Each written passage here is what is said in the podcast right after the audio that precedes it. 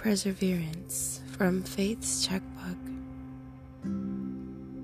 Deuteronomy 7:22. The Lord thy God will put out those nations before thee by little and little. We are not to expect to win victories for the Lord Jesus by a single blow. Evil principles and practices die hard. In some places, it takes years of labor to drive out even one of the many vices which defile the inhabitants. We must carry on the war with all our might, even when favored with little manifest success.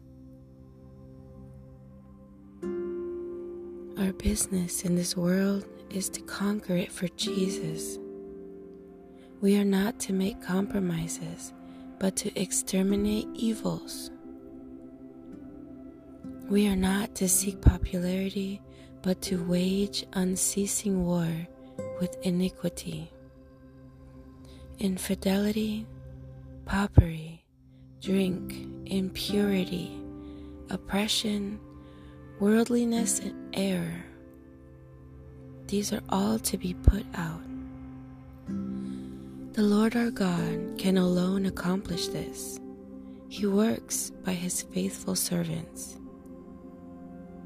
And blessed be his name. He promises that he will so work. Jehovah thy God will put out these nations before thee.